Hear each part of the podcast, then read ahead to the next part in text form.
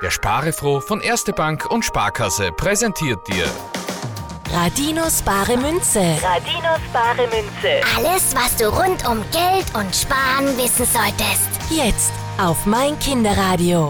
Wir haben eine E-Mail an sparefroh.meinkinderradio.at bekommen.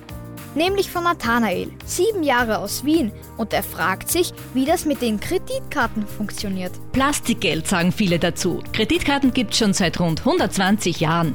Und heutzutage sind sie aus der ganzen Geldwelt gar nicht mehr wegzudenken. Papa zahlt oft damit und verbraucht so sein Geld nicht, oder? Oh, das tut er doch. Aber für das, was er kaufen will, wird ihm das nötige Geld zuerst geborgt. Beim Bezahlen steckt er ja die Karte in ein Kastel hinein, stimmt's? Yo. Und dieses kleine Kastel leitet an die Kreditkartenfirma und die Bank, die beiden arbeiten ja meistens zusammen, weiter, dass dein Papa etwas gekauft hat und wie viel es kostet. Er muss dann noch auf dem Kassazettel unterschreiben.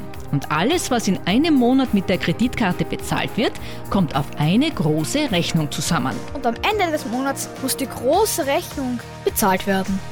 Ganz genau. Kreditkarten haben eine lange Nummer. Wenn man zum Beispiel im Internet etwas bestellen will, dann muss man diese Nummer eingeben. Dazu dann noch das Ablaufdatum der Kreditkarte, weil alle paar Jahre bekommt man nämlich eine neue.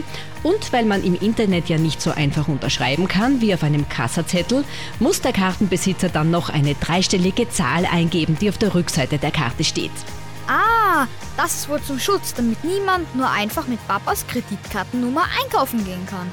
Und Papa muss dann die noch größere Rechnung bezahlen. Richtig, diese Zahl, die hat nämlich nur derjenige, der die Karte auch wirklich in Händen hält. Danke fürs Erklären, Josie. So eine Karte will ich auch einmal haben, wenn ich größer bin. Radinos bare Münze. Radinos bare Münze. wird dir präsentiert von Erste Bank und Sparkasse. Und spare froh.